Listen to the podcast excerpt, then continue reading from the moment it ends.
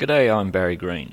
Thanks for joining me on Conversations on Radio WA and Western Tourist Radio in the southwest of Western Australia.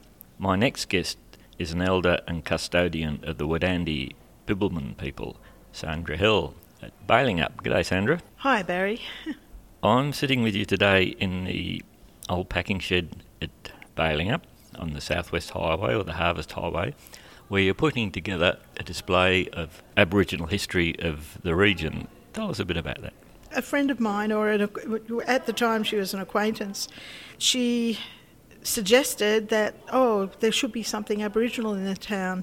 Um, I wonder if we could use the packing shed to do an Aboriginal display. And um, it tweaked my interest, and we kind of kept working at it.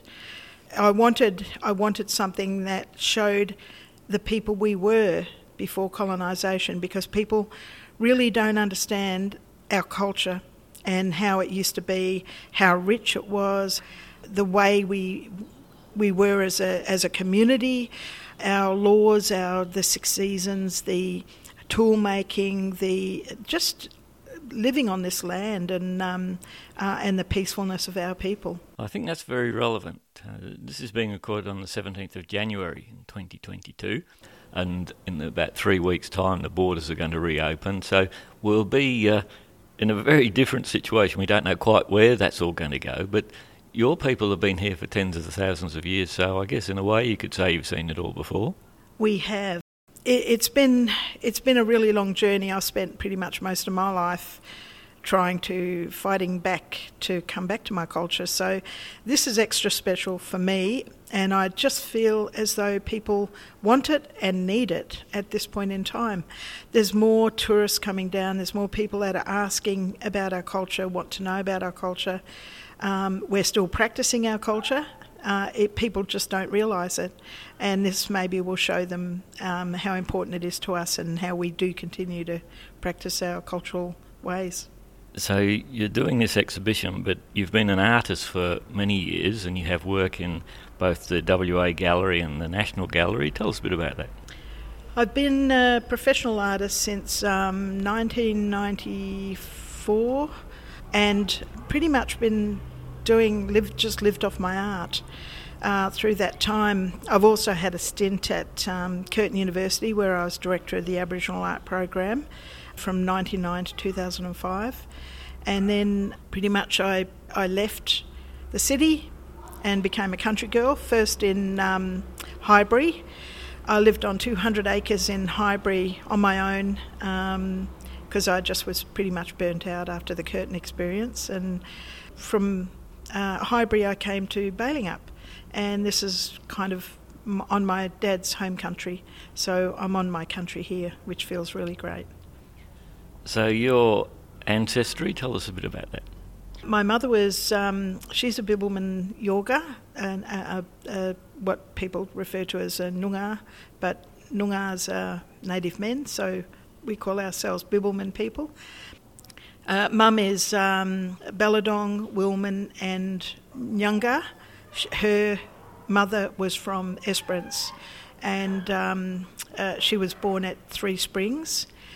Her her father is a um, a Yued Balladong man, and on Dad's side, he's uh, the Hill family was started on Wadandi country, over in Busselton, and um, then his his mother was a um, woman from his grandmother on his mother's side was a, a woman from uh, Menang country, from down uh, Walpole, Denmark.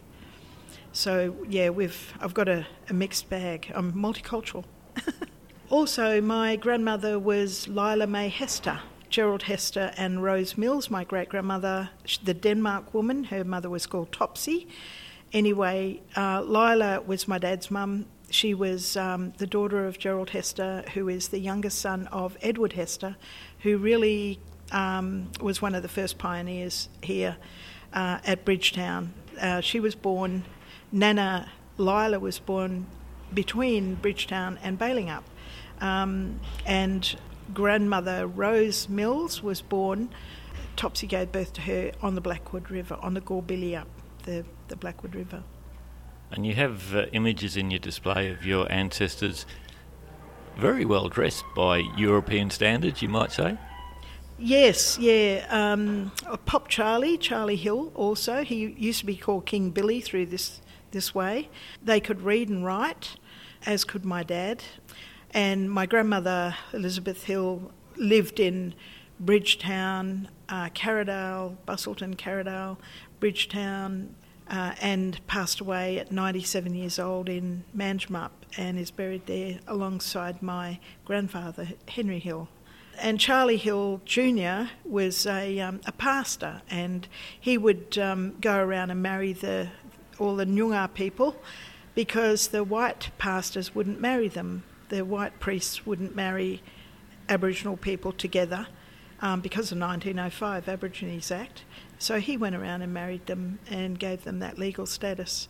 Uh, and he was well known here. He's buried in Bunbury, but he walked through here, uh, went through here with his horse and cart and his family all the time. So anybody driving down the Harvest Highway and stopping and Balingup for a coffee or for a few nights accommodation, they visit the old packing shed in the main street where there's a great coffee shop and a historical display of uh, European history here. Can also visit your display. Tell us a bit about what they'll see in terms of the uh, your display. Well, as they walk in the door, they'll get a welcome to country on the wall, and then they, there are maps that um, uh, will show who we are. Um, all the 14 different language groups that are in the southwest. We all have different dialects as well. We speak different language, similar but different in, in a lot of ways. And then uh, you'll see uh, pre colonisation, and that is Aboriginal people in in Aboriginal dress in their bukas, and um, and doing you know carrying out corroborees and things like that, and then it'll go on to the tools and the uh, like the the um, dilly bags and the the skin bags that we used to carry. Uh, it also goes on to um, traditional fishing practices with uh, river and estuarine fish traps and stone fish traps like the ones down in Albany. And there are images throughout, and um, uh, all of the tools the kylies, which are the boomerangs, and the, the oneers, which are the digging sticks, and, and things like that. And interspersed through all this is, is my artwork, just to so that it's just not. Um, reading all the way along, really, and then uh, they'll come to the six seasons, and there's a there's a, a panel there explaining the six seasons, and there's six images of each of those seasons that uh, are my artworks, which explain what happens in those seasons, and it, it that's what guides us into understanding what we're supposed to be doing on country, what's happening on country. Like, for example, when the um, cocky, um, the red cocky flowers um, come out. Uh, the whales are moving up north, things like that. When the when the um, uh, wanang tree or the peppermint tree drops its leaves, that that's an indicator of other things, you know.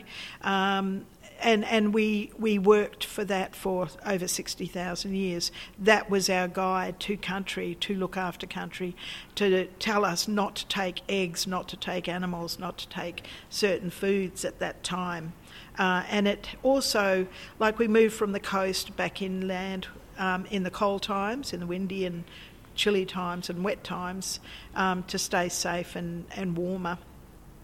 And, um, and our traditional fire practices were all carried out in uh, not in spring and not in summer. It was done in um, April and May. Uh, we put fire to country in those times. This will explain it all. Then there's a panel with um, all the bush foods and bush tuckers uh, with their traditional names. I know I've also included um, place names in, um, for example, the ups and the ins and the ings, because place of is up and uh, like Balingup is to climb. So this is the place to climb. Up doesn't mean water. People think that up or in or ing means place of water. It's not. We were not silly. We only camped near water. So when the white fellas came, um, they thought, oh, this must be the place of water because there's water here. Well, you know, we needed water. we, we utilised it to, to its full potential. So, um, uh, and it'll explain that on the panels and it gives you all the local names through here and I can add to that as I go along. But um, like Kirup, place of summer flies you know, um, place of seaweed smell or smelly place, um, uh, Undalup, Dunsborough, Quedjinup, place of white bone, Tallenup, Augusta, place of the talon, the, the the reed. They're, they're all here, and people can learn. They can, you can take photos of these things and take them away with you, so you can teach your kids. And it's very much an educational thing, and, and I hope people will take photos and take it back with them and um, and and share it with their families and other people. That's really interesting on two counts there. I think COVID's made people realise the importance of connection to nature and that so much that we've taken for granted, but also the fact that you inviting people to take pictures and share it. And that's what the essence of this thing's about. It's about sharing information, not controlling information. It is because up up on the wall, I've actually got a a diagram of a buka, uh, which is our kangaroo skin cloak, and and I've kept it close to me for oh, a long, long time. Probably, oh, I was on the West Australian um, Aboriginal uh, Advisory Committee for the West for the museum for five years, and and I I got that um, pattern, that design at that time given to me, and I've kind of protected it and kept it close to me. But, you know, I'm I'm 70 years old. I'm not going to be here forever, and I can't keep this to myself. I need to share this while I can. I've been doing this for 40, 45 years. I've been I've been harvesting this knowledge and this information, and um, and I need to share it so that it's still out there and other Nyungas, other Bibbulmun people can can um, take that pattern away with them and say, look, I can make a proper buka.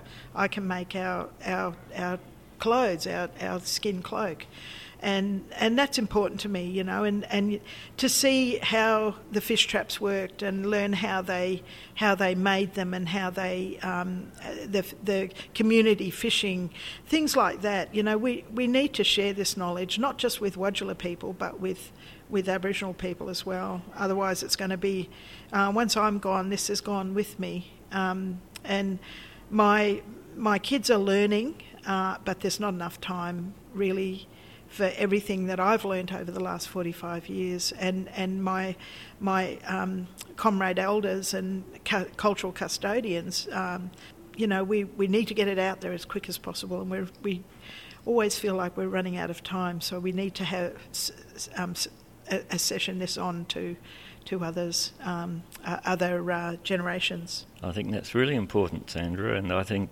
your culture's being passed down through storytelling sometimes seems in our culture the storytelling's been taken over by the advertising executives of the major corporations and what I'm endeavouring to do with our Tourist Radio Network is to provide a storytelling medium for community and small business.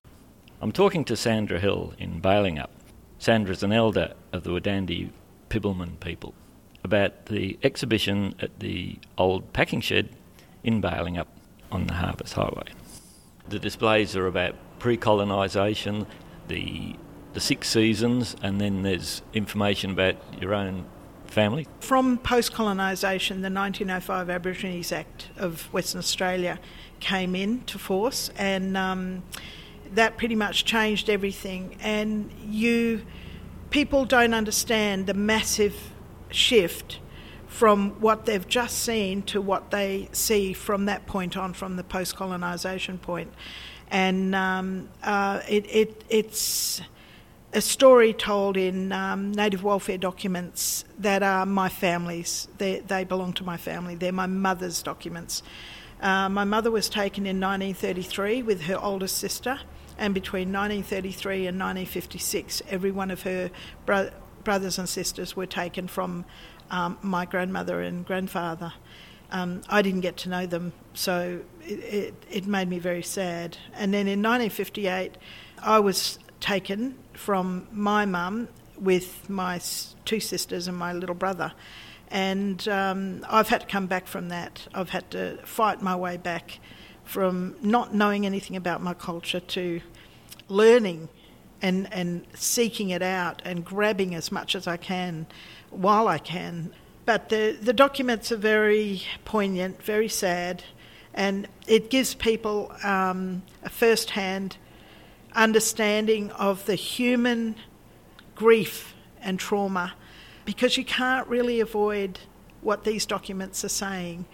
And I think it's really good for people who think that the stolen generation was all for our own good. It wasn't for our own good. Uh, there was no good came from being taken away from your loved ones and your community and your culture and your family. And um, it, I think it's the most important part of the the display is the stolen generation stuff, the um, those documents, because what it does is make you understand how disrupted and how absolutely traumatizing the removal from country and culture was once you've seen how it used to be for us, how our communities were, and um, and the peace and harmony we lived in, and then the trauma and the degradation, the humiliation of what what was to come. And then it ends with uh, what we're doing. I, I, belong to a group called the Undalup Association, and we are all about sharing culture. That's our that's our um, our mission statement is to share our culture with as many people as we can. Uh, it's we're a non-for-profit organisation, and it's not all about culture, getting it to our young people, saving our young kids from going on the wrong road, and, and starting to embrace and respect and want their culture back. And um, um, the referendum is a part of this exhibition as well, the 1967 referendum. Um, so you'll see the whole Aboriginal, the whole, yep, the whole train train load of information that from pre colonisation to post colonisation to 1905 Aborigines Act to the referendum and to now where we're still out there practicing our culture, doing traditional burning. We're, um, we're, doing, uh, we're, we're getting information across to organisations and departments and uh, doing the best we can to share our culture so people understand who we are still. We're not gone, we're not missing in action, we are still here and we still love our culture, we're still on our country, and that's how it's going to be forever because now our children are starting to embrace it as well. And um, uh, I think it's important for everyone to know that we. We didn't fade away and we didn't die out. We're still here, we're still going strong, and we want to share our culture with all of you, all of our white brothers and sisters out there. So that's the important bit, is the sharing of our culture. And all we want you to do is come and ask for it, and we'll give it to you. That's fantastic, Sandra. And in another life, I'm involved in organic or regenerative agriculture. And I like to think that tourism that is educating people like this is regenerative tourism. Yeah. Yeah. Um, well, we we just want to look after our country. Um, we've been doing it for a long, long time, and it's got a lot. It's got messed up, and uh, uh, uh, regenerative tourism is very much like regenerative culture because we're we're coming back, we're bringing it back, and, and we're fierce about it. You know, we're we're not going to sit back and say no, we'll just let it go in the next generation, one or two generations, it'll be gone. No, we're fighting back, and um, we need your help to do it. We we well, we need your support to be able to do it. We we don't need your help so much, but your support, and and if you embrace it other people will embrace it, and that will that will make us feel prouder and make us feel stronger. And then we'll say our kids will be saying, "Oh, look, these people like Aboriginal people. They like our culture. Oh God, I'm glad I'm Aboriginal." It's it's all about self-esteem, and you know we've been kicked down so much. We just need to keep standing. You know that nobody can kick us down anymore, but we we just want to be able to stand strong and be accepted as Australian in, in the Australian community. Um, we we are we're Australians. We live here. We've been here for so long, and we're kind of tired of being pushed aside and and neglected and um, made to think that we're not important. We we still believe we're we're extremely important in this country because this is our country and uh, we know how to look after it. I'm sure you're right, and of course the opposite of regenerative anything is degenerative. So, yeah. but yeah. I, I think certain times certainly are changing. When I was a young bloke, before that, you know, people would cover up their convict history, and then it became fashionable to be have some convict history. And I think now is getting to the point where it's almost becoming fashionable to find some Aboriginal uh, heritage. Yeah, well, it, it seems to be going that way, and and you know, kudos to the people who who embrace their Aboriginality. It's a double-edged sword because some people embrace it genuinely and authentically, and other people just use it for their own wants and needs, and that that's when we start to you know become very very um, uh, concerned and, and and very sad because. Our culture is not a business. Our culture is a is a lifestyle, and it's um, it's it's our heritage. And and um, if you want if you want to be Aboriginal, and you have that heritage in your family tree, which I think a lot of Wodjila people do. You know, it's there's an old saying: "Shake any Australian um, white family and and a, shake it long enough, and an Aboriginal person will fall out of it." and I and I think because there were no women here, there were no white women here when the colonisers came, so Aboriginal women were taken as as concubines if you're going to embrace your Aboriginality, embrace it with all your heart and your spirit, and and you know, then we can we can advise you and guide you and help you. And we know I know that because a lot of people, well, quite a number of people have come to me and. Um, and, and told me I'm looking for my family, and I'm happy to help them because they're actually looking. They're not it's just not a, um, a passing thing with them. They're, they're very passionate about it, and um, and we're there to help as much as we can. So yeah, please feel free to do so. Well, thanks for taking the time to talk to us today, Sandra, and I wish you all the best with this exhibition and look forward to talking to you again in the future. Thank you, Barry. I've been talking to Sandra Hill, an elder of the Wadandi Bibbulmun people in Balingup on Conversations as we tell the stories of people and places in Western Australia. To hear this conversation and conversations with other innovative West Australians, go to touristradio.com.au forward slash conversations.